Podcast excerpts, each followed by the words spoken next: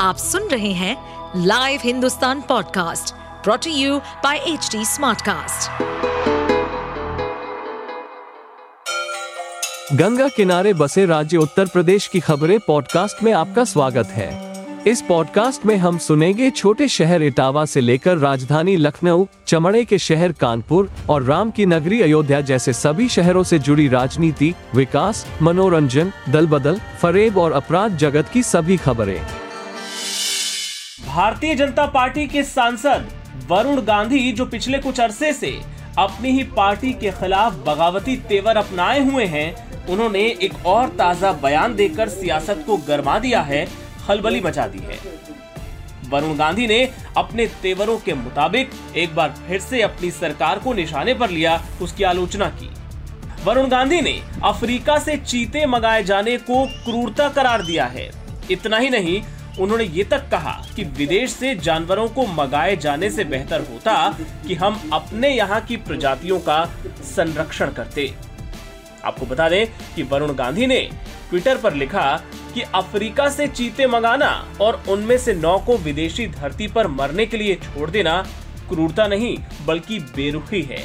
उन्होंने कहा कि हमें इन शानदार प्राणियों के दर्द को बढ़ाने के बजाय अपनी स्वयं की लुप्तप्राय प्रजातियों और आवासों के संरक्षण पर ध्यान केंद्रित करना चाहिए।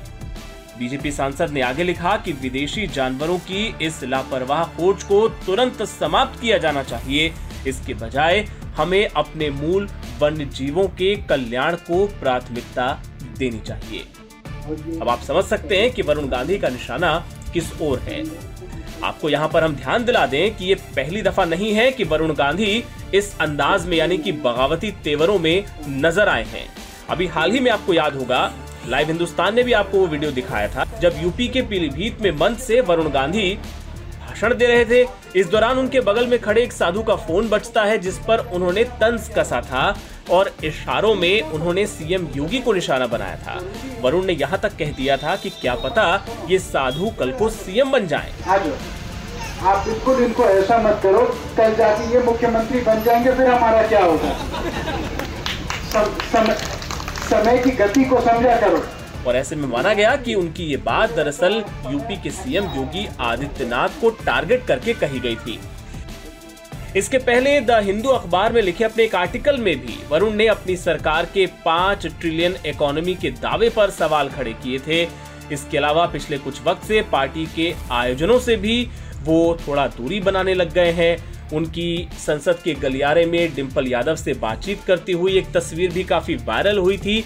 और तब से उनको लेकर अटकलों का बाज़ार लगातार गर्म है। अभी तक ये साफ़ नहीं है कि क्या 2024 के चुनाव में उनको बीजेपी पीलीभीत से टिकट देगी या नहीं, लेकिन उनका जो अंदाज है, उनके जो तेवर हैं, वो तब से लगातार बगावती बने हुए हैं। लेकिन आधिकारिक तौर पर न तो कभी बीजेपी की तरफ़ से उन्हें लेकर कुछ कहा गया है और ना ही वरुण ने कभी आधिकारिक तौर पर बीजेपी से अपना नाता टूटने या तोड़ने को लेकर कोई बयान दिया गया है।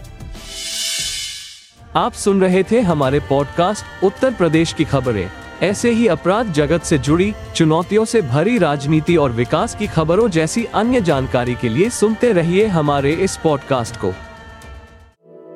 इस पॉडकास्ट पर अपडेटेड रहने के लिए हमें फॉलो करें एट एच हम सारे मेजर सोशल मीडिया प्लेटफॉर्म पर मौजूद हैं। और ऐसे पॉडकास्ट सुनने के लिए log on to W W W dot H D smart cast dot com